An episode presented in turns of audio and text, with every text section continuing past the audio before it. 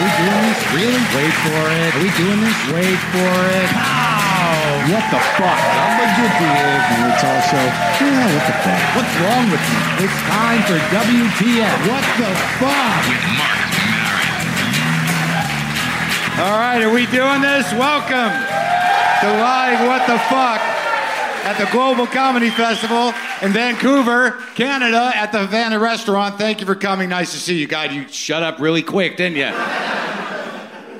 I'll tell you, man, Canadians are the most polite audiences in the world. You just stop your clap. Let's be polite now.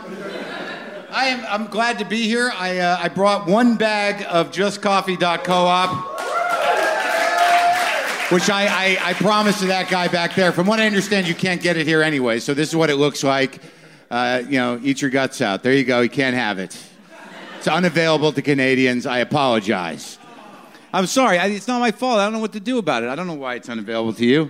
I'll talk. You got to understand that the people I'm dealing with are old hippies, and they live in Wisconsin.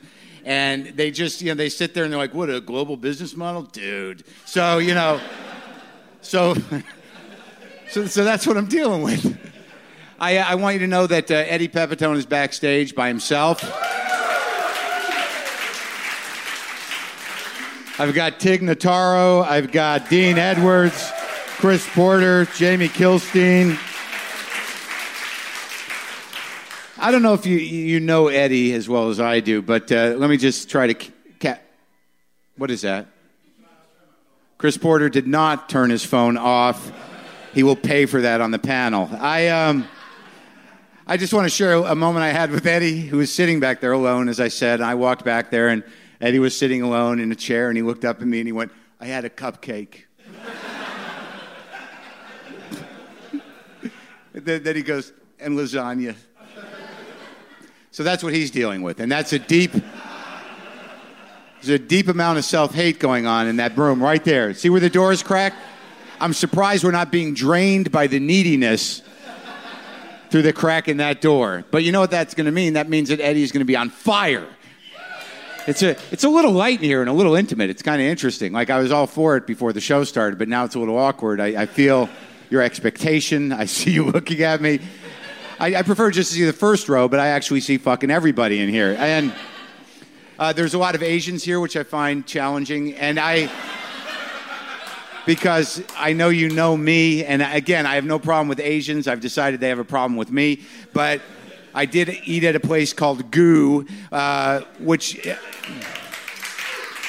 I'm just glad it's spelled like that, because when you can't spell a restaurant's name Goo, that's disgusting. But Goo, it's sort of like, I don't know what it means, but it must be good. But they were all very pleasant, and I didn't get any bad looks or anything. So I'm starting to shift my perception that Asians don't like me because of the experience I had in Vancouver. I felt I was accepted by all Asians last night at that restaurant. Not so much at customs, but here's what happened coming out here. Now, I don't know if you have this, but they now have full body scanners at some airports in America. And I've talked a little bit about it on the podcast before, that the idea that I had was that there's this idea that it's becoming totalitarian, Big Brother is watching us, and that it's now an obey society and we're all being watched. And then I started to realize, well, we seem to want that. Because, you know, I think that the sound of Big Brother is when a guy goes, dude, I got GPS on my phone, it's so fucking cool. So, you know... So you're kind of volunteering for it. But then my girlfriend, Jessica, said you can opt out of the body scanning. So we were going to make a big political statement because we saw the body scanners there, and we're like, fuck the man, we're opting out. And it was actually sort of a charge because, you know, we knew it was coming. They randomly pick you for the body scanning, which is questionable in and of itself. Like, it's not even based on how you look because they can't profile, just sort of like, let's see that guy naked. Yeah, I don't know. What are they randomly picking? So of course they picked us, and I knew they would, and I literally, I think I only did it because she was standing there. Like, I think I would have been the guy that's like, all right, I'll go. And like, I don't give a fuck. Big Brother wins. I don't give a shit. I want to get on the plane. But because Jessica was there, I'm like, I'm going to make a stand, baby. And I'm like, and they're like, do you want to go? I'm like, I'm not going through. And the guy looks at me and goes, are you opting out? Yeah, I'm fucking opting out. Fight the power. Dig what I'm saying, man? But I... I didn't say all that. I just said, yeah, I'm opting out. Can I, what happens now? And,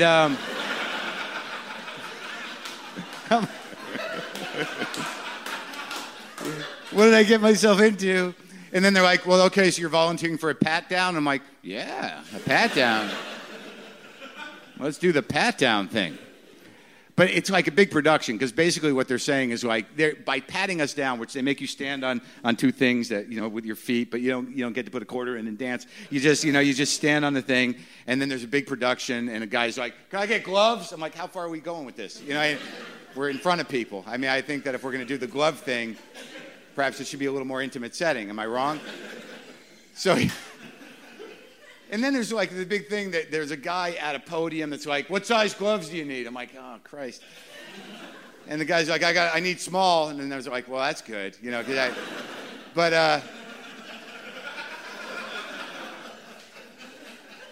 I wasn't even going to go there with this. But how can you not? You got gloves. Why not go right up the ass, right? We can do that. So he puts the gloves on, and then, you know, there's this thing where they seem to be equally as awkward about the pat-down as you are. They're not professional patters down. Like, they're putting the gloves on, and it's an Asian guy. So immediately I'm like, all right, well, I'm going to try to like you during this. So he puts the gloves on. He's like, I'm going to start now. And I'm like, wow, this is really like a date. And he goes, what did he say? He said, I'm going to use the back of my hands for sensitive areas. And, you know, they're right, but there was part of me that's like, just cup it, dude. You know what I mean? Hold on. Let's try to get something out of this, you know? And it takes way too long, and he really pats me down, but he doesn't touch that area at all, which I found disappointing. And I found that it was a pretty good experience all around, but there was still part of me that's like, I should have just went through the fucking machine. Although that's a less intimate experience. It's a more detached sort of technological raping of you, because the knowledge that you're in this machine, standing there like this with your clothes on, and there's some guy in a room looking at you naked going, you know, who needs that kind of pressure? But I know that's what I should have done. I should have done it and had them go, okay, you're done, and then go, where's the laughing guy? Where's the room with the laughing guy?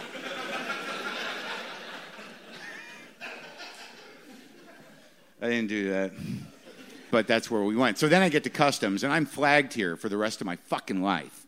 Not over anything good. I came up to this festival, and I'm not going to blame Will, who runs the festival, but I showed up, I drove up from Seattle, and I didn't have my paperwork. So I get there, and I don't understand how your country works. Again, not condescending, but it was a little fucking ridiculous.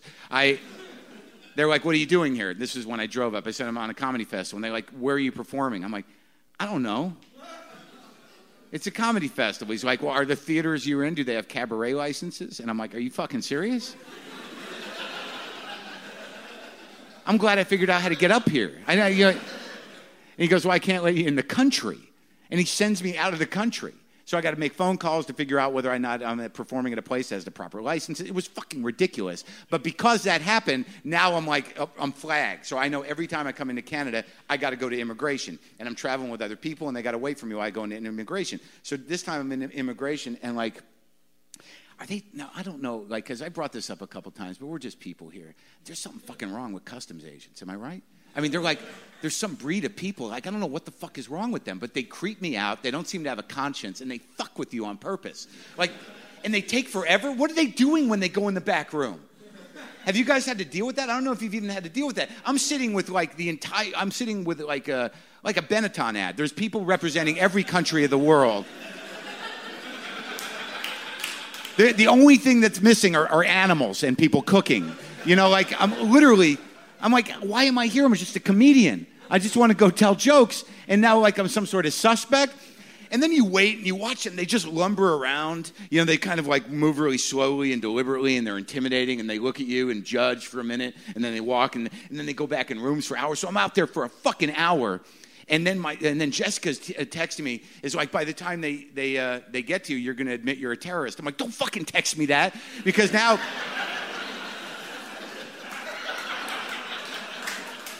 Because literally, that's how paranoid I got. These guys, like, I've been to customs before where they have gone to websites of places of performing to try and get information, and I think that they're somehow hooked up to reading my text. I don't even think they want their fucking job. They just do it to fuck with people. But I literally got so paranoid. I'm like, don't fucking say that. And then I erased the whole text thread.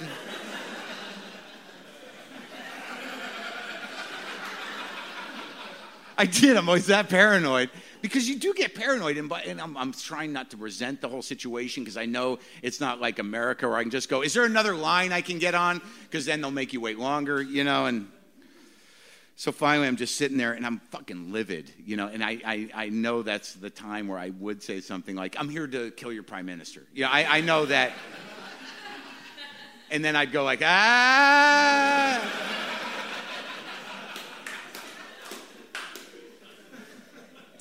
But I didn't do that. Like I'm like, just transparent, man. You've got nothing to hide except for the T-shirts that you're selling and you didn't declare.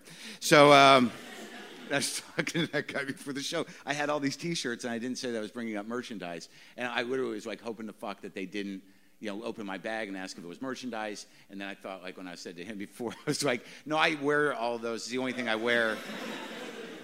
I sweat a lot, and I prefer that T-shirt, the one with me on it. I'm not saying I'm not screwed up, but I'm not a problem. But I just like having me and my cats on my chest at all times. This is about immigration, not about stability. Am I right? Don't judge me.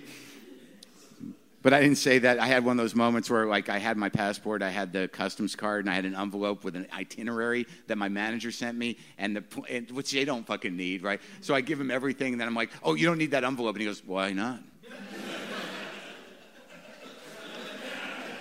Because the map of what I'm going to blow up is in that envelope. I'd like to have that back, please. Fucking guys. Now this is going to play, and I'll never be able to get into the country again. Because you know how I found out I was flagged, though? It was beautiful. The last time I went into Toronto, I got a bitters custom guy, a bitter guy. Like, you know, that was like, it was hilarious. Because I'm sitting there, and he's going through my shit. He's like, you don't really need to be here. You know that, right? I'm like, right. I'm like, I didn't know that. And he's like, these fucking kids who are running this place now. He was one of those guys. Yeah, I used to be a cop, and I've been here for 20 years. And these people, they don't even give a shit about their job. And I'm like, yeah, so tell me about it. Right, so he's like, well, you got flagged because of this. And I'm like, well, why don't you just unflag me? He's like, can't do it. And I'm like, well, I thank you for your honesty, and I hope that your pension kicks in soon because... Frankly, you don't have the attitude for this work anymore because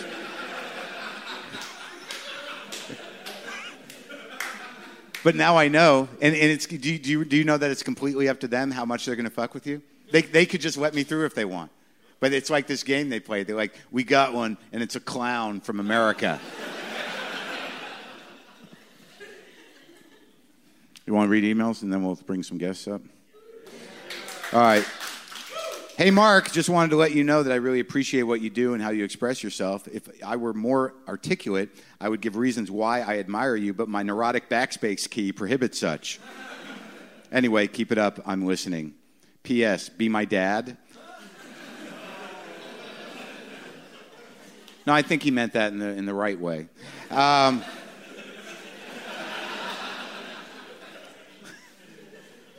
So here's this asshole that has a podcast. I listened to the guy night and day, heard all his stuff except for his elitist donate-only shit, which I can't afford, in parentheses. Anyways, he fires off an email saying he's playing a show in Vancouver the day before the show. What the fuck? Finally, you're close enough that I can see you. Only catch is your timing is so last minute that I don't have time to book off work. My girlfriend, who also loves you, is camping for the weekend, and I'm trying to figure out how I can convince her to axe her plans, tell my boss to fuck off, and somehow jump on a ferry and get to Van in time to see your show. Needless to say, I was so paralyzed with guilt midway through this that I chose not to like the guy midway through. So then he says, sometimes you just got to say, what the fuck? So I did. I said, what the fuck, dropped everything, and jumped on a boat. Chances are I'm somewhere out in the audience at the Havana Restaurant right now wondering why the hell I paid so much for a ferry ticket, a bus ticket, a SkyTrain ticket, and a ticket to get in the door so I could listen to you bitch about your life and talk about how great your cats are.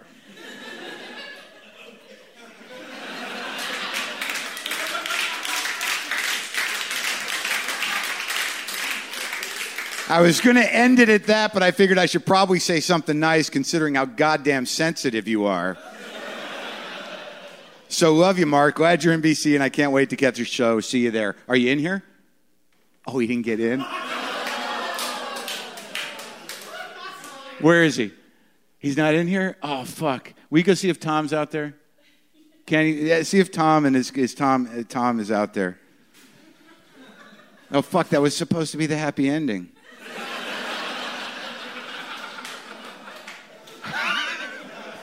That didn't work out at all. Fucking guy went through all that trouble, and he's sitting out there. His chick didn't cancel his camping trip? Oh, fuck. Huh? I hope he's out there. What if he's not out there? I can't wait to see the next email I get. I'll read that on the next podcast. I feel bad. All right, let's read this one real quick. I'm sorry. Because I really like this one. Hey, Mark, you tell someone to go to hell, and they respond with, that's where all the fun is. What the fuck is that? Why do they think that somehow win with that response? Pretty pointless way to tell me you don't believe in hell. I don't either, so it's besides the point. But you can't invent what hell is on your own. Hell is not like your friend's basement when you're a teenager. Like, you're just going to die and walk down a flight of stairs and eat Cheetos and get high and play Grand Theft Auto forever. A demon is going to stick a 40-foot razor dick in your ass and slice your body in half. Then giant maggots are going to eat up your flesh and vomit you into a river of shit. Then some crazy two-headed anteater motherfucker is going to snort your shitty sliced-up flesh and spray it into a mold and reanimate you as a block of ice. And then a giant grandmother is going to breathe her grandma breath on you until you melt, and this will happen forever, over and over. No religion ever said you get to just continue to commit sins when you get sent to hell, like play naked volleyball with a bunch of models who died from cocaine overdoses. Or smoke PCP with Hell's Angels. The point behind hell is that nobody would ever like it. So if I tell you to go to hell, please understand the ramifications of what I'm saying to you. I'm not telling you to go to hell because I believe in it, but I'm also not saying, hey, go hang out with Bon Scott and fuck underage girls for eternity. If I tell you to go to hell, I already won.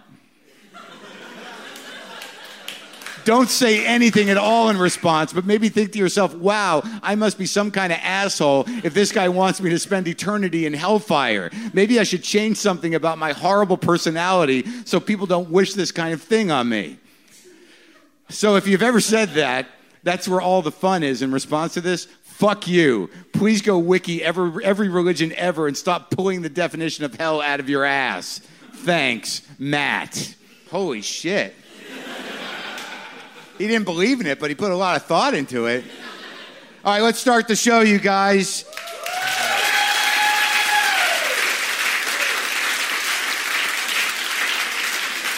Please welcome to the stage the politically powerful comedy.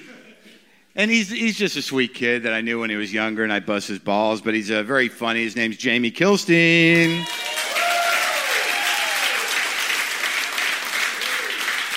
Here, buddy. Don't knock over a water. Oh, thanks. Go ahead. Was such an amazing microcosm of your show where it's like, and now for the happy ending. Where's Tom? Oh, he's outside, broke, while his girlfriend's probably fucking someone on a camping trip. Oh. And there's a room full of people who are going to mock his pain. Welcome to the podcast. I didn't want to mock his pain. I thought he would be here and we'd all be happy. It would have been really good. And now he's probably in a car somewhere and his girlfriend's going, why the fuck? You didn't get tickets already? I could be in a tent with someone I like better than you. No. Sorry, Tom. So how you doing, buddy? I think I should open this by apologizing because I think I owe you an apology. Well, here's the thing. No, can I do the apology first? Yes, please. Let me figure out what it's for. Okay. Because we've had many good moments and bad. There have been different marks all through my life. How about this Mark, the one who was in a car with you in Los Angeles, and you were like, so dude, I'm doing this spoken word poetry now. All right. And I'm like, really? How's that going? And then you're like, it's going pretty good. I'm like, really? Is there a career in that? And I said, have you done deaf poetry jam? And you're like, yeah, I did that already. I'm like, well, I think you're done. So and I said, get back into comedy. Yep. Yeah, and I did. Well, there's more to that story. Is there a bad part? No. Kind of. So there was good and bad. First of all, you were the first person that like allowed me and showed me that comedians could hate other comedians. where like when I first started comedy, I was like, we're all in this together and it's just a bunch of artists and we're gonna support each other and just kind of root for each other. And it's not like in reality what comedy is. It's like, hey dude, your friend just got on Letterman and you're just like, he's not my friend anymore. Like it's a terrible, bitter place. So with you, I met... That's the old Marc, by the way, old Marc. Yes. Yeah. So I met you when I was like 18 or 19. And right, like, you were like this little kid. And I approached you. I was like, you're one of like my favorite comics and you like didn't tell me to fuck off. You approached me over and over and over again. Yep. Throughout your career going, dude, can you just set me up with that dude? All I need is a gig. And so I remember we used to sit in the back of the Boston Comedy Club in New York City, which is, I wasn't even working there. Like what you have to do in New York when you start comedy is you hand out flyers for like 5 hours unpaid to get 5 minutes of stage time, which at the time I'm like, I'm an artist. And then you get older and you're like, that's illegal. I should have fucking unionized. Like, that is not good. That's always a good thing to do in your comedy career. Unionize other amateur comics to demand stage time. We've got 5 minutes. Where's our stage time? This is the saddest union. And so we used to sit in the back, and there was this host, and this guy named Todd Lynn, and... He knows, yeah. And so Marc would sit there in the back. So Todd would be up there, and all the comics would be quiet. And like, as a new guy, you're just like, you be respectful to everybody. And Todd would be up there and be like, Indian food, that makes me shit. And Marc, louder than any audience member, would just go, come on!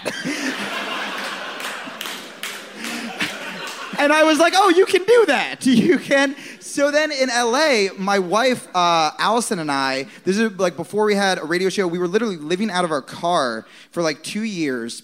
And it was a really bad idea on paper, but we fucking did it. Like we lived in like a fucking... I think it's a bad idea all around. Oh, totally. Like we lived out of like... Not just on paper. Yeah, on paper. It sort of makes it sad to me that you wrote that down. Life plan. Live out of car for 2 years. And that looks bad. Let's do it. Right.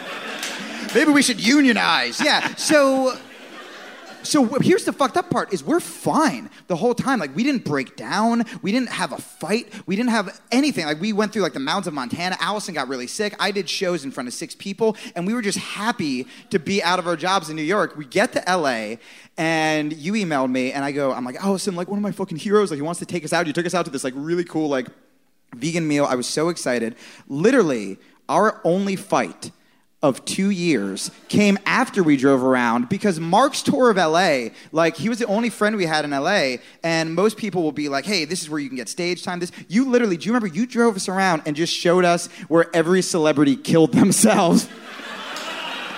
And that's when Allison finally turned to me and was like, what the fuck are we doing? And I go, I don't know. And we didn't talk for like 2 days. That's hilarious. You didn't get one opportunity. He just showed us where people died. that was it. You were just like, hey, right over there, Belushi. And I'm like, oh my God, Belushi, you're like fucking OD'd on heroin over there. And I was like, oh, that's so sad. I didn't know what else to show you. No, it's good though. To me, that's what LA meant. It was. You come here and if you're lucky, you eventually kill yourself. Right. So, all right, so I noticed something, and this is where I turned into a little bit of an asshole, but you talk very rapidly, and when we were just in conversation talking, you weren't doing that. You weren't doing that. Yeah, see, now... That reminds me of another Marc story. What, the one that happened a month ago? No, in Connecticut, when you robbed me to open for you at the Mohican Sun, and you go... was so fucking tragic, dude. It was so bad, and I talk really... At the time, I talked fast, really fast on stage, and you started talking fast on stage because you hated the audience, and you actually said... You go, I'm going, you looked at me, you nodded, and you go, I'm going at Kilstein speed, what am I afraid of? And that sums up my act. Just like, don't stop, and you won't see the hate in their eyes. Don't wait for her. There's no hate. They're just people going, what's really inside Jamie Kilstein? We understand that he cares a lot about the world, so they're concerned. Politics. Yes, they're concerned. What's this little man have going on in his life? Like, where are the car stories where you're driving and you're eating out of McDonald's bags and you turn into a vegan because your girlfriend makes you? Where are those stories? The vegan thing, are there any vegans here at all? No. See, this is the thing. So this is Canada. They have national health care. They can get sick. That's true. Yeah. They can go in like, I fucking got a piece of meat stuck in my heart. They're like, no problem. Go right down the hall. We'll take it out. And grab a pack of cigarettes on the way out. I have type 85 diabetes. That's a thing nowadays. Yeah, well, it was, even the vegan thing's weird because I feel like we were talking about preaching to the choir before, and I feel like with the vegan thing, it's one of those things where, like, even you have the most progressive audience where I can be like, hey, people use religion as an excuse to hate, and everyone's like, fuck religion. And I'll be like, the war is an illegal occupation. They're like, fuck the war. And then I'll be like, sometimes I eat salad. And they're like, you pussy Jew motherfucker. Go fuck yourself. And they're so angry. So I even, like, I found a way to alienate progressives, too.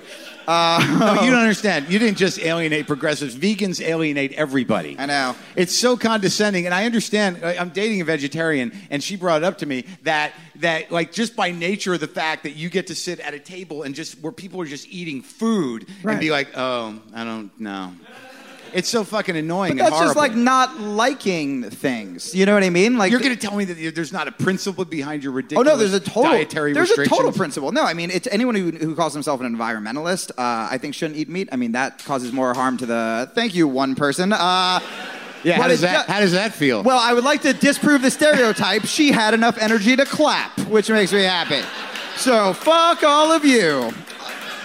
Also, no, really, like, we don't even go after fucking brave animals. Like, you know what I mean? Like, we went after tough animals, that'd be fine. But what do? We turn fucking chickens into McNuggets. Ooh, that's brave. Or, like, cows. Like, we capture cows. How do we trick that beast into the factory farm? Like, he's the stoner of the animal kingdom. Like, here's Family Guy box set DVD season 4. And then they go, like, if we ate, like, fucking tigers, like, if you were like, dude, I just caught a fucking tiger, I'd be like, let's eat that fucking tiger and send a message back to his fucking tiger kids. And be like, oh, this is for Siegfried and Roy. And, like, I would eat the shit out of that tiger, but we don't. And here's the thing. Wait, you would eat a tiger? I would eat a tiger. That's fucked up. Just for, I know, right?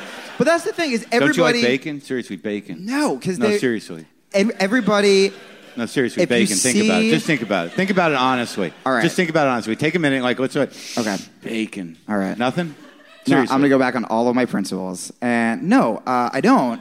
And here's the thing. If I feel bad about the animals. I do, now that you bring it up. That's the thing is if you watch... I think that's why people get so defensive. Is what if I just ordered meat and I apologized to it before I ate it? You apologize to the dead? I get a steak and I go, I'm sorry. Right. And then eat it. Is that kind of like the apology you were going to do here? And then you started making fun of me about being a vegan? Yeah, kind of. Because we didn't get to the apology. I just realized that. Well, the apology is I've been sort of a dick, and I'll probably be a dick more. See, this is a conditional apology with you. Usually I apologize and really, you know, I'm going to change because of my relationship with the person. But I don't think I can stop being a dick to you sometimes. I've accepted it. Yeah. Like the one thing, because he does this thing because he's a spoken word guy, like he does this breathing thing when he does his act. And that makes you seethe. I know. I don't even know why, but I remember you did that set at UCB that in the show we were on, and you killed. Yeah. And you were walking backstage and go, nice breathing. Yeah. And here's what's funny is... don't say you don't do it on purpose. Don't you fucking dare say you don't do it on purpose. No, 18-year-old Jamie on stage is just like, Mark's watching this set, and maybe today's the day he'll tell me I did a good job. Nice breathing. Okay. All right, son. Listen, I think you're doing great work. Thanks, buddy. And I enjoy your work. It makes people very excited. I enjoy you. I just wish you'd slow down. I know. It's a panic thing. It really is. Like me! I'm talking about important things! Oh, it's the worst, man. And and you do this thing, too, where, like, everybody who doesn't like you, I project different family members onto them. Like, you can make eye contact with... Every time someone leaves, I'm like, bye, Dad. And then, like, if a woman looks mad, I'm like, hello, Mom. Sorry I didn't go to college. Like, it's really fucking rough. Like, no matter how many people like you in an audience, comics find a fucking way. No, I like everybody now. I'm very open to laughing. There's very few people... Well, now I don't give a shit if you like me, if you like everybody. Like, that's... I wanted the Mark who hated most people to like me. That guy's gone. Okay. Now, how does it work for you when you go on the road with this stuff? I mean, because I imagine that you don't only do, like, liberal, progressive havens. Yeah. Like the Midwest. I mean, it goes really well. The people who like it really like it. So, like, I just did Kansas City last week, which has some, like, really amazing, like, progressive parts, like, around it. Very small parts. Comedy clubs will market everybody the same way. So, like, when I went to Kansas City, instead of going to these, like, liberal towns... People are just going out for general comedy. Right. So I did... He was like, we're going to do this right-wing country western station. And I'm like, that'll be funny. It's a radio experience. Right. But I'm like, but do I have to promote the show? But I'm like, but is anybody going to come? And he goes, no, don't worry about it. Don't talk about politics, which is all I talk about. He goes, just do the Jew stuff. I don't have Jew stuff. He just saw my name and was like, you have Jew stuff. So this is the quote. Just do Jew stuff. They're totally anti-Semitic. And then he gave me a thumbs up. And I was like, but I don't have Jew material. And so we go to this station to apparently like bait the Jew haters. And we go and I'm like, it's not going to be as bad as I think. It's going to be these dumbass shock jocks and they're going to do their goofy shit. And we literally get there and the guy's looking at a piece of paper. He looks up at me, looks at the paper and goes, Kilstein, eh? And then I look at him, I'm like, yeah. And he goes, Jew, right? And I go, get out. Yeah, and I go, yeah. And then the owner's trying to hype me up, and he goes, you know, the only other guy that his manager manages are Robin Williams and Woody Allen. And the guy goes, Robin Williams, tell me something. Is he a Jew? And I go, I don't know, man. And then he goes, I know Woody Allen's a Jew. And I'm like, we all know that Woody Allen's a Jew.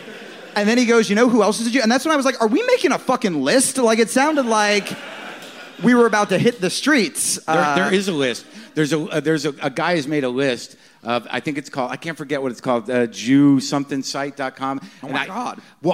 He has this huge list of Jews from history, and it's an anti-Semitic site supposed to show, you know, how horrible Jews are. But, you know, he has this huge list of all these actors and scientists and everything. And I'm like, you know, first of all, I got him on the phone because I was upset that I wasn't on the list. And then, like, I really wanted to convince him to just tweak it because it's clear if you look at the list that Jews are fucking amazing. Right. And this guy was a Nazi, and he just refused to turn his mind around. But he did put me on the list. Oh, good. Yeah. Congratulations. So what ended up happening? One night we walked about 200 people out of 400. I mean, we would walk pretty much every night. But you walked 200 people at once? Yeah. I wasn't happy about it. At what moment did they all decide to get up? Literally and I had him in the beginning, and that's what sucked, is I had him and I started getting more into it. Religion, right? Yeah, it was religion. Yeah. It was totally religion. And I didn't even set it up as in like, hey, you believe this, you're retarded. I was just like, maybe gay people aren't bad. And they were like, and we're out. And they left, but here was the thing, is the dude who went before me, who was so fucking mean to me, and I kept like really needily trying to be like nice to him, he was like, hey, I go, do you talk about politics? And he goes, yeah. And I go, oh, well, what do you talk about? And maybe I'll switch my set around. He goes, you'll see. And I go, okay. And then he walked on stage, and so here was one of his jokes, is he brings up China, and I go, perhaps we're talking about the economy. And he goes, he's talking about the Chinese milk scare, and he goes, I would never drink milk from China because I've never seen a Chinese cow. And I go, all right. And he goes, white cows be all like moo. Let that be a Chinese cow. Are you all letting it be? Chinese cow go, ching chong chang ching chong. Really? I thought and wait, so here's the thing. No racist joke, no racist words, just racist noises brings the fucking house down. Like every night, except for the one night I did well, which was the one night it bombed. He goes, ching, chong, ching, silence. And then he goes, oh, I'm sorry. Too political for you. And then he put the mic down. Jamie Kilstein, ladies and gentlemen.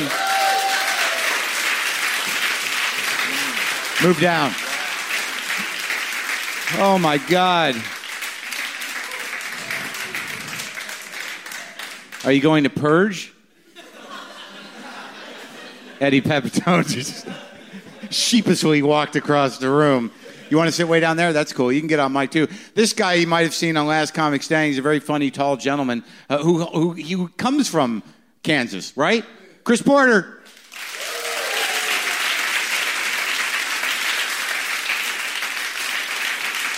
Thank you. Now, Chris, I assume that if you grew up in Kansas, you grew up surrounded by people that were frightening. Or are they your family? I'm related to them. I live in a family, you know, I go home and I love my family to death. I'd gotten arrested for them, but... Wait, you're just not going to blow by that, are you? Wait, what exactly... Long story short, we were at a bar, and it was like a district of bars. Yeah. And so, like, the bar district had a security patrol. Yeah. And my cousin, who's a very well-built gentleman, was just like, hey, man, look how... It was like a sconce. We had a country bar, so like it would normally held a red velvet rope, but this held just a rope. and he goes, look how flimsy this is. And he knocks it over, and he picks it back up. And next thing you know, we're surrounded by 6 security guards. Yeah. And I'm looking around like, all right. And I go, can I help you, gentlemen? He's like, yeah, we think your buddy there's a little drunk. And I was like, you're insane. He knocked the thing over to show me how flimsy it was. He picked it back up. I was like, I don't know. And they're like, well, we think he's had a little too much to drink. And about that time, he put his hands on my cousin. And I said, man, fuck you. And I thought there was going to be further discussion. Like, that was just my opener. Yeah. And they thought that was my closer, because they came at me. All six of them. Yeah. And I didn't throw any punches, but I kept myself up for as long as possible. Yeah. And then eventually was shoved onto the ground. I was like, you got me. Yeah. And so you didn't do the standard sort of Midwestern drunk thing and fight them all the way into the car? No, I did. I was pretty vocal. Once they got the cuffs on me, I was like, you happy now, you fucking pussies? You got the guy whose cousin knocked over the sconce? And I'm like, and I'm just scrum like, you fucking, is this what your job's come to? Like, this is your Wednesday night, you got to bust this guy, and... I don't know. By the time you got in the car, though, I never understand what happens on some of those shows that I don't watch very often. But by the time they get the fucking screaming, crazy person in the car, right when the handcuffs go on, it's like, fuck you, fuck you. And somehow by the time they get in the car, their pants are off. Yeah. Their shirt's ripped open. They're bleeding and they haven't been touched. Yeah. That happened? No. Good. No, my shirt got ripped in the scuffle, but that was about it. And I kept yelling at my sister. I was in a phase where I was wearing a lot of fedoras for whatever reason. And I just kept yelling. I still got them if you want them. I've seen you in a couple hats. Yeah, and I just kept going, get my hat! Get my hat! That's my favorite fedora. Wait, did I just say that out loud? Shit. But don't let him take my hat! So, my family... definitely has a racist contingent in it. Like, it's very fun. Like, my dad's side of the family's an artist, like, very musical, guitarist. You know, my dad's the black sheep, who's the businessman or whatever. And then my mom's one of seven of a heavy Catholic family. And my grandpa just calls black people niggers. Really? Like, that's... And I always thought he was trying to be offensive by it. But then I realized that that's just what he calls them. Like, he doesn't not like black people. Like, he thinks they're fine, but when they're not around, they're niggers. And I realized that once when a Hispanic lady came over, and she was like a friend of our family's, and he was just like, oh, where'd you used to live? And she was like, well, I grew up over here, and blah, blah. She's like, you probably don't know. He's like, well, he used to deliver oil with my great-grandpa across Kansas City, like on a wagon with horses. Yeah. And he'd just be like, oh, no, I've been to every nigger, chink. And he just continually labeled off every racist name for every race. But did he say, you're a beaner, right? Yeah. It was totally like, and then that's when I realized, oh, you're just not stupid. Like, you're just...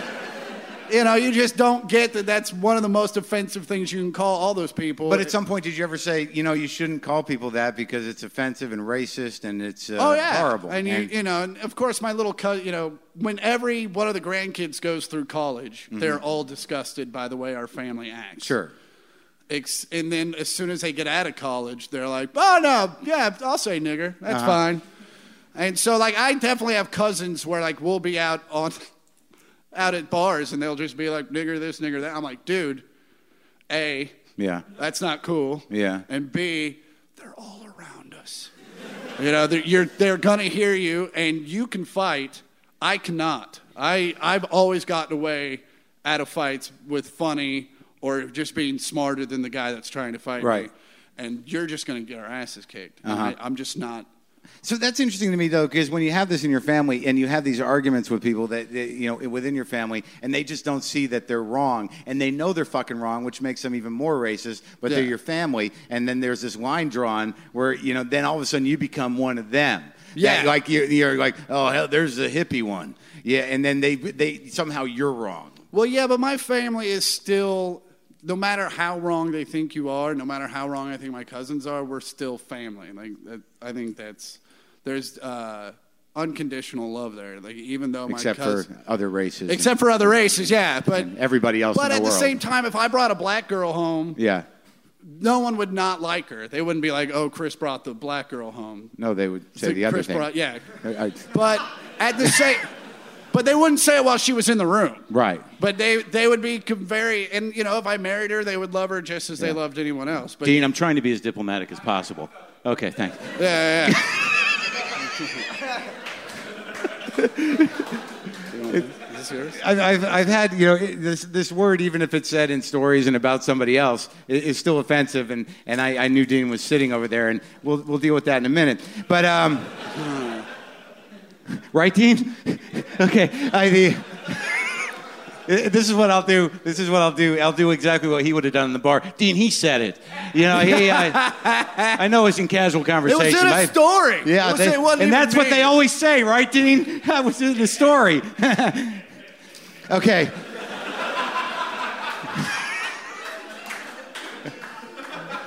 It's not my fight to fight, Chris. It's all on you. All right. No, I feel okay about it. So now, do you perform when you go back there? Yeah, I don't like to perform at home. It's the worst, right? Yeah, and your family comes out. But it's not a comedy thing. It's like I said, my uncles are in music, and they come back home, and they're like, I fucking hate performing at home, and it's not.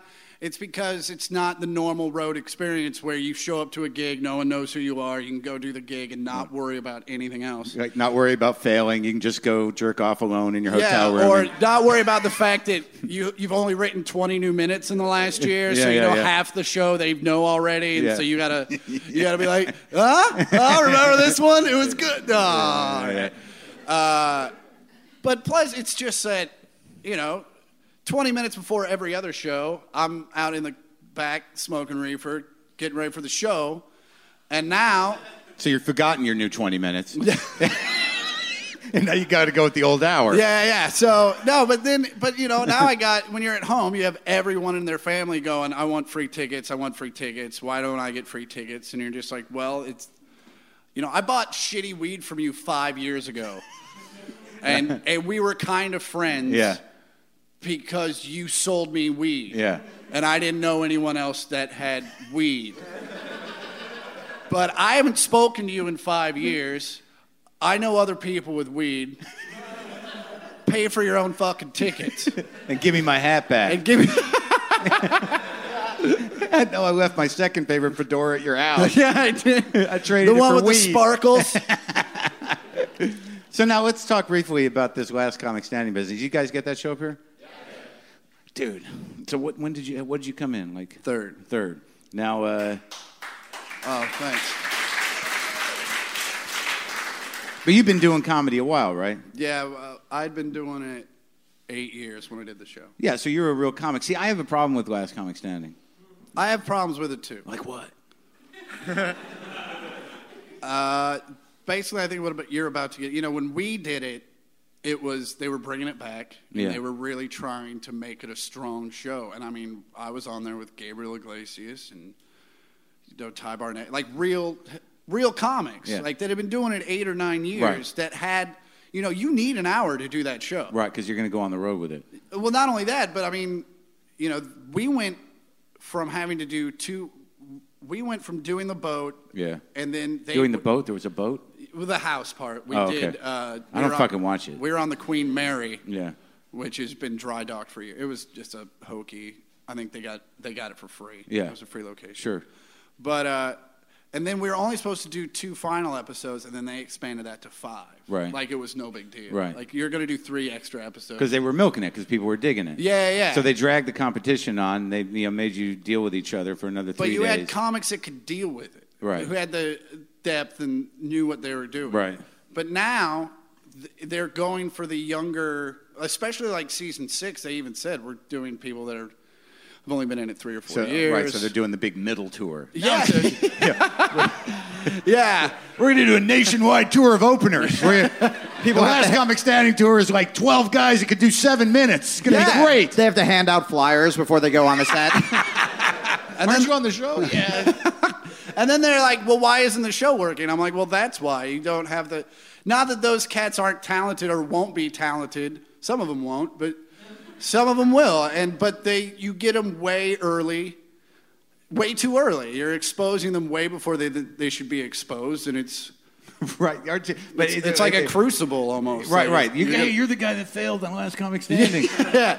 Or, you know, if you're on national TV and they're like, I saw you. And you're like, yeah? And they're like, yeah, you're all right. Oh, fuck. It's worse if they just weave it at I saw you. Yeah. You're just like, that fucking passive aggressive shit. I hate that. It's like, hey, man, saw you the other night. Because they know we're needy fucks. And we're like, yeah. See ya. Chris Porter, ladies and gentlemen. All right. Now for the other side on the friendly racism topic. Please welcome former SNL cast member and someone I haven't seen in years. Very happy to see him. Dean Edwards, ladies and gentlemen. What's up, buddy? What's poppin'? What's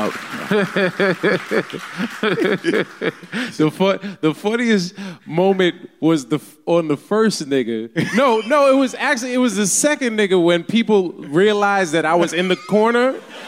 Cause the first one, a lot of y'all didn't see me, but the second, cause I'm wearing black and I'm black, you know. I'm not like Will Smith, yellow black. I'm dark, you know. And so I was over there in the dark, and then on the first nigga, I was like, okay, so they're all gonna notice me eventually. And then after you said nigga the second time, everyone and even you, Jamie kind of was looking down like, he's like. Is Dean looking at me? He knows it's. I'm not a ventriloquist. It's coming from Chris's. Does he want me to attack Chris? But the weirdest thing about the word nigga, it's black people, especially in the States, deal with this interesting dichotomy. Yeah. Where you're always on guard. So as soon as I know Chris, so I know he's not. I know you're telling it from a story point of view. So I don't. The one part of me is like, well, you know, he's telling a story. It's not him. Like it's like the example. Right. It wasn't me. It's a story. But then the other part of me that has. Todd Lynn and everyone else, like every angry black person I know is on my shoulder saying, "Word, so you just gonna let that go, dog? You gonna let that roll?" Yeah, that's what I'm thinking. Like, all right, by the first one, you're like, all right, he's telling a story. Yeah. But by the seventh one, Chris.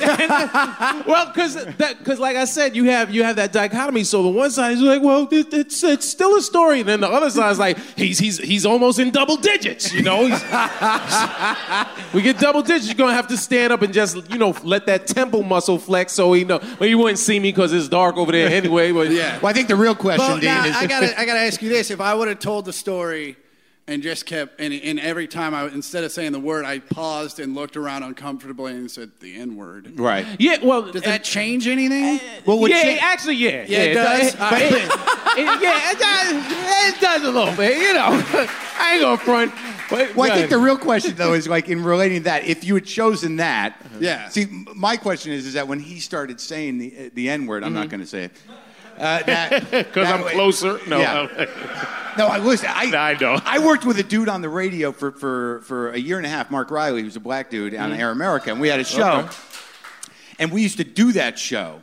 Now, and this is a true story, and I didn't know I was going to bring it up, but we used to do that show in WLIB, which was one of the first black networks in New York, and Air America had taken over the office. So we were in their house. See how they take over the Brothers. That's started? Right. The liberals colonized the Brothers radio station to do that. And there's this burden because Jamie obviously felt uncomfortable. But I tried to have a conversation with him, literally within the first week of doing the show with him, about the word. Uh-huh. And I said it. Uh-huh. I said, I think we can have an open discussion about the word. Yeah. And this look came on his face. Like, it was like literally, like he had been hit by something. Body blow. Yeah, and he, and it was horrible because he told me that he got a phone call on his phone. This is the day after that we had that discussion. He said, I got a phone call from a guy, I don't know who it was, but he said, don't stand too close to Maron. Oh, wow. Yeah, wow. So now I'm walking around for 3 days thinking I'm going to get fucking shot. Right. And it turns out no one called him. Right, he just didn't want to lose his gig, and that's what he chose to tell me. No, it's an interesting... It's one of those strong words that makes people... For me, it's funny because it makes white people so uncomfortable. Well, when someone white says it. Like, I was actually sitting over there laughing up to number six, right? Up to number six, I was giggling, and I was like, oh, it's getting kind of... Paul Mooney's in the background. So you're just going to let that slide, brother. But it's always funny for us because we're like, you know, there's just, because I don't use the word. Evan. I just you know, like years ago I went through, you know, as most young African American. It's always funny saying African American. I'm just black. Yeah, can I just say black? Yeah, I'm good with black, dog. All right. So I went through this whole like reading Malcolm X and the autobiography of Malcolm X and in the book, he in his life, he said, it takes an intelligent man to be able to communicate without using profanity. So at that point, I said, oh, you know what, I'm going to try and not. I was in the Army, too, so it was hard, you know, because when you have a drill in your face, get your dick in the dirt, private, your mother smelled like a goat. You know, it's hard not to say, damn, motherfucker, you know. You want it to fly out, but over the course of time, it got easier for me not to use it and not to use the word nigga. Well, see, the weird thing is, like, some black people, no matter what the context, right? Well, they if you say it, it doesn't matter what the context is. I got an email. Oh yeah, from, yeah. No, like literally, like that word should not exist. Oh, listen to me. I'm also clarifying how, like, both sides of how I felt, so that anyone black that is listening isn't like, Dean Edwards is a sellout. He didn't even stand up for us. You know what I mean? Because you always have to deal with that. I think Chappelle said years ago, he was like, how come black cat, you can't just, on TV, you can't just be a janitor. You have to be the first black janitor. You know, you have to, and then you represent for the whole race. You know what I mean? Because like being black in the States or in America, you suddenly become the responsible one, you know? And so everybody looks to you for guidance. The burden of history is on you, black man. I'm like, hey, man, I just wanted to tell my fart jokes, you know. I want to try and uphold the. I actually heard a porno chick. She was like, "Well, you know what? I'm a porn star, but I'm one of the first." And I was like, "Boo! You take it in the face. All right, don't try to. You're holding up the race and then wiping your face off. Right? The first black porn chick. She's really doing. They're going to put her on a stamp, I guess. Yes, she will. It's already sticky. Palsy. Oh. So where the fuck have you been, man? You know what? When you said that, I actually like, and you know this as well. Like in the comedy, stand-up comedy is the one industry where you can be like a successful failure. You know what I mean? Because I did. You don't got to tell me. Yeah, no, you know. Yeah. Look, honestly, when I first walked in there, I felt like, oh, we're going to each do a one-man show for 10 minutes. But no, I did Saturday Night Live from 01 to 03. Got a deal with ABC that turned into me buying a house, and hence since then I've been doing. I'm trying to pay for the house. Yeah, well, no, the house got paid for, but it was like I'm a road dog, man. I started out like people always. Someone asked me earlier today, Teresa with the festival. She said, publicist. Yeah. She said so. How was your time on Saturday Night Live? I said, hey man, I had a blast, but you know me, and I'm the type. You know, the glass is always half full, so I think Rock said years ago, he's like, look, ever since I've known Lorne Michaels, I've been rich, you know what I mean? And I haven't been rich, but I've been comfortable. So SNL offered me a lot that, and still, like hell, like to this day, people like, what do you want us to say? I'm like, say Saturday Night Live. Until you get a bigger credit, you roll with that one. You know what I mean? And so I'm fine with it. I was funny before the show. I was funny on the show when they gave me an opportunity, and I was funny after the show. You were funny right now. You know, yeah. And I stay on the grind. I tour a lot. I do a lot of voiceover. I'm actually Bizarro Eddie Murphy, like Eddie's stunt double voice. So like on the every commercial for Shrek products that you see that is not, you know, the movie itself is me doing donkey. Like all the McDonald's and like Shrek, I think I'm going crazy, and the glass was turning around. That was me, you know. Eddie didn't want to. There's a new Halloween special premiering in about a month on the NBC back home. It'll be on here called "Scared Shrekless." We're supposed to be like "Scared Shitless," but Shrek. I get it. So Eddie was the only cast member that, for whatever reason, didn't want to do the TV special, so they brought me in. I wound up. I'm giving my bio for you mainly. Yeah. A couple of years back, I wound up. Being part of Shrek the Musical. I workshopped the show for about 2 years And then at the last minute, Sam Mendes and Katzenberg fired like 75% of the cast. Yeah, the guy who was cast as Shrek got fired. No, that guy Steve, right? The guy. He's, Glickman. That's a buddy of mine. Steve Glickman. He was Shrek to my donkey, right? And they got rid of Shrek most of them. Shrek to your donkey. He was Shrek to my donkey. And there were too many chefs in the kitchen on that one, but from that, I wound up developing, this relationship with Katzenberg and DreamWorks. I've actually made more success or had more success because the show got canceled. Right. But because we worked on it so long, we still get paid for it. So like now it's touring, so I still get my checks. That's a good job. So that's a beautiful day. Dean Edwards, ladies and gentlemen.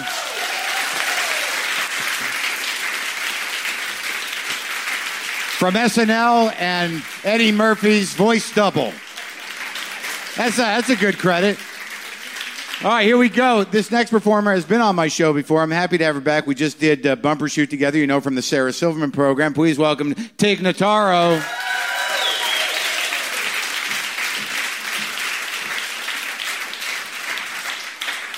Hi, Tig. Hi, Mark. It's nice to see you. It's nice to see you. Dean, I can't believe you didn't mention the pilot we did together. You guys did a pilot together? We did. It was the worst thing in the world. It was called Comedy Coliseum. And it was like 15 people. You do stand-up, sketch, props. Like there's like a samurai in underwear that rolls a prop card out. Yeah. Oh, that's right. Oh, yeah, that's right.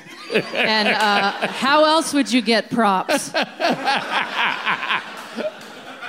So he rolls the card out in his underwear or diaper, and then you pick something, and then you're like, well, this is a cup. And then so wait, they force everyone to do prop comedy?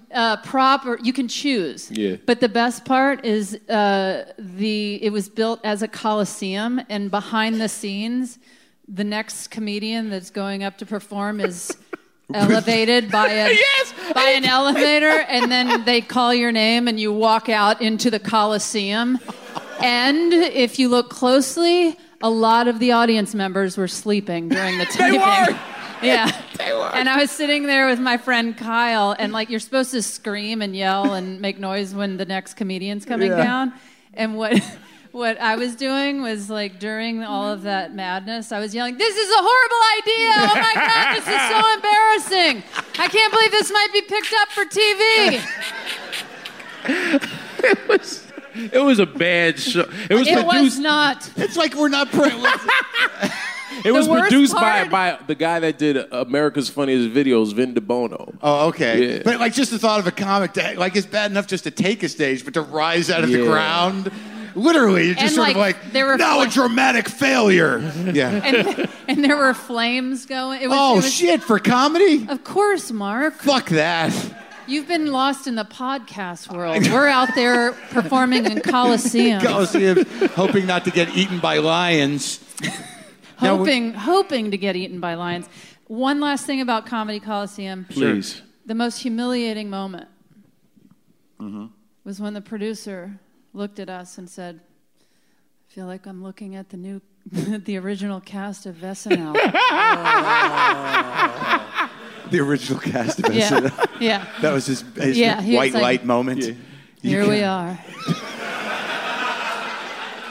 Now go grab that bat off of the diaper. Grab that rubber chicken. Yeah. Yeah. Anyway. So wait, I'm still having a hard time. So they just take comics and then you have... What are you having a hard time with? You have a choice of props. There was a time limit, too. So you had a choice of props and then what? You had to stand up, improv, and props. Yeah. And you have a short amount of time. Yeah. And you have to make people laugh, the ones that are still awake. And there were five, weren't there? There were five people, random people in the audience that you didn't know, and you had to make them laugh. I didn't even pay attention. Yeah. Holy shit! You know, there's got to be footage of that from some comic that we know. I have the DVD because I hosted it. Shit! I was the ringmaster of this coliseum of which we speak. And so there's footage of guys we know choosing the prop options. Yes. Yeah. Natasha Leggero, her go-to move was humping the prop cart. Right. Any time she had to do stand-up or props or sketch, she just humped. She just humped. Yeah. Now, see, that's more incriminating than a sex tape for Natasha. Yeah. I think you should release that on YouTube. That is her sex tape, yeah. She's humping a prop cart. So I'm glad we didn't dress the same tonight. Well, We had this thing where literally we did shows in Seattle and we were wearing the same fucking outfit. We were the only two comedians on the show, and then I would come out and then Mark would come out. The only difference was he had more obvious facial hair. Oh, fuck. Well, I'm going to head out. Okay, that was great.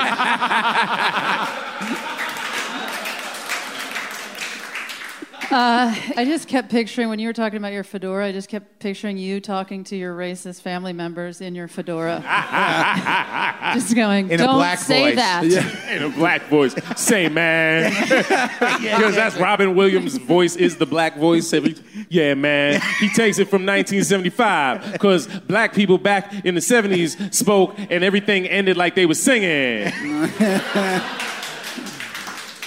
I think I might impress everybody right now. With black voice? Yeah. Okay. Yeah, hello. Brilliant, brilliant. Yeah. Yeah, what's going on? What caused you to develop this character? I don't know. It's a weird talent I have. People are just tuning in and they're like, thanks, Tig Notaro. All right, man, thanks for having me on. It's hot on your podcast. I know, it's hot in my garage. I'm sweating because I've got flannel on. I got everything else on. You have a garage in Vancouver also? Yeah. I chose to do the theater because I wanted to do it live. But yeah, I rented a garage. I brought my cats up. Awesome. I'm going to be doing some interviews in there tomorrow. So what, you want to know a horrible road story? You got one? You're picking my pants. Yeah, of course I have plenty. Yeah, one shitty road story, then we'll have Eddie end this thing with the all right. I emceed one week in Denver at this like C room, just like a, third tier. Yeah. And I was bombing every night, every show. And then on Friday night when I was leaving... Saturday when I showed up for the first show, the owner handed me my check and was like, you don't work in my club. And I was like, oh, okay. And there was nothing to add. Like, what do you mean? Like, I knew. It was silent. Yeah. And so I left, and when I was walking out, the feature who had been complimenting my stand-up, even though I was bombing every night, when I was leaving in the parking lot, she was like, where are you going? And I go, I just got fired. And she's like, no, you didn't. And I said, why do you think I'm heading out to my car at showtime and you're getting out of your car at showtime? And she's like, well, you just say it so casually. And I was like, well, I mean, I don't know what else I'm going to do. And so... when I was leaving, there was a line of people to get into the show, and in that line was a group of my friends. And I had to walk past them, and they were like, where are you going? I was like, come here. They were like, oh, we're so excited to see you. I was like, I got fired. Tig Notaro, ladies and gentlemen.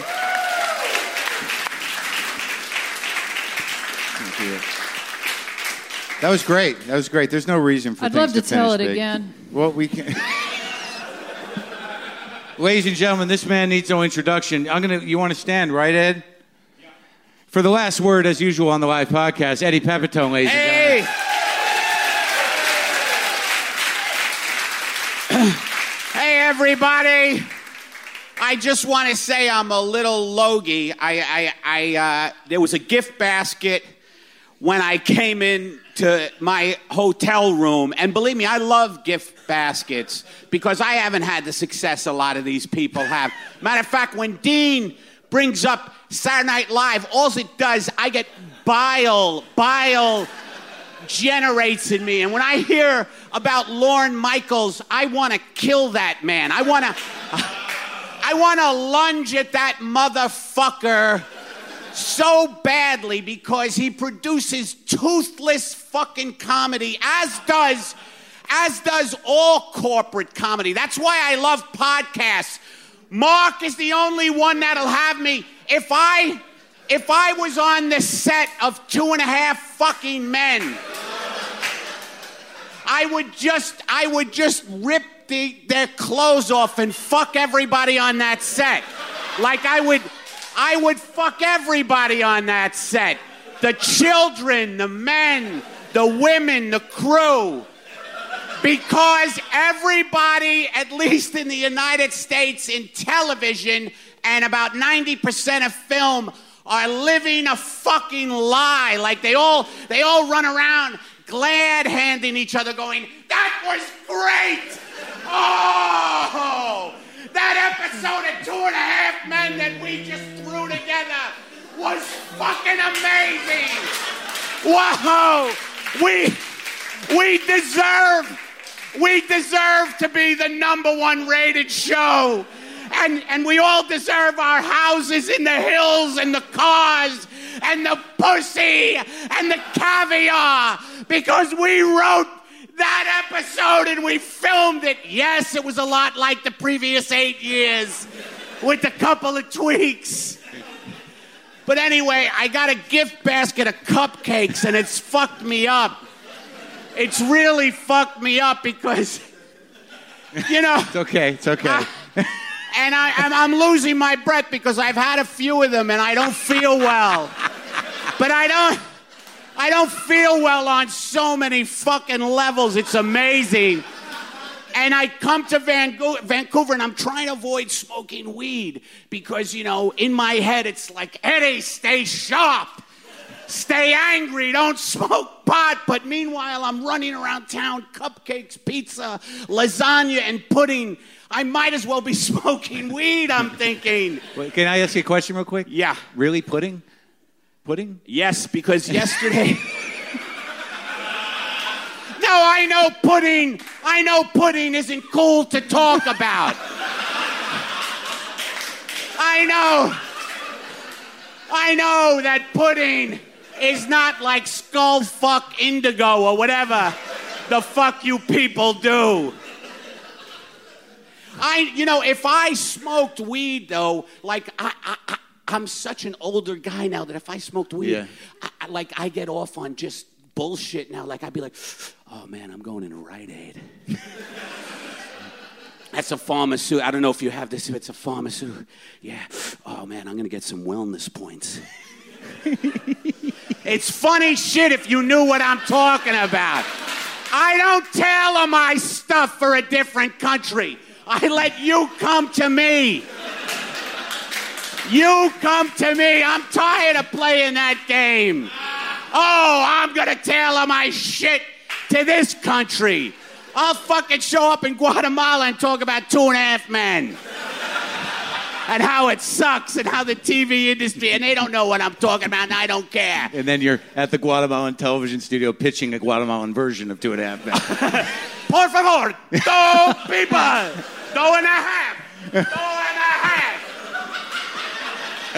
2.5, 2.5. Ni, two. Anyway, yeah. I just want to say that at my age, it's like an apocalypse now. Like, when I see cupcakes, I kind of... Like, you got the gift basket, too, right? Yeah, fuck yeah. Did you eat them? Plowed through 3.5 of them. That's why I called you. I called you immediately. I know, that's right. He did. He said, Eddie, don't eat the cupcakes. I was concerned. But that is what it's like for me now. Like, that's a big deal. Like I feel like when I see the cupcakes, the song "This Is the End" by The Doors is playing. Like very low, Apocalypse Now, helicopters coming up. And you're chopping up an ox? No, not an ox. Oh. I'm chopping up a vanilla frosted cupcake covered in icing. Did you? I'm tired. I'm tired from the sugar. But seriously, did you eat pudding? I did, because yesterday I did a podcast, and one of the guys, Graham Clark, I think, yeah, from Stop Your Podcasting. Ah, oh, come on! It's not about Graham, right? He said you talk about pudding a lot, so I brought you he brought me a 12-pack of Cozy Shack. Oh, fuck. And How many down? What? How many did you eat? I only did 2. I gave 2 to to another person. You gave pudding away? What? You gave someone pudding? Yes. That's the weirdest fucking thing in the world. Dude, here's some pudding. When I was walking down the street in Vancouver today on my way to Urban Outfitters, I passed this voice going, "I'm just trying to love myself more," into a cell phone. I turn around and it's this. It was into us. Yes. No. It's this guy just crammed full of cupcakes saying, "I'm just trying to love myself more. Because I do something called cell phone street theater." I saw Tig out of the corner of my eye, and I said, what a moment to blurt out, "I'm just trying to love myself more." Yeah, who are you talking to, you big pussy? My girlfriend. I'm sorry, ladies. His five cats. Eddie Pepitone, ladies and gentlemen. Tig Notaro, Dean Edwards, Chris Porter, Jamie Kilstein. This is live What the Fuck from the Global Comedy Festival, Havana Restaurant, Vancouver. You're great. I've got t-shirts. I got stickers. Thank you so much for coming down. If you want to talk or buy a t-shirt or what, buy you guys. You got to run to another show. Jamie Kilstein, WTFpod.com for all your WTF needs. I love you, Vancouver.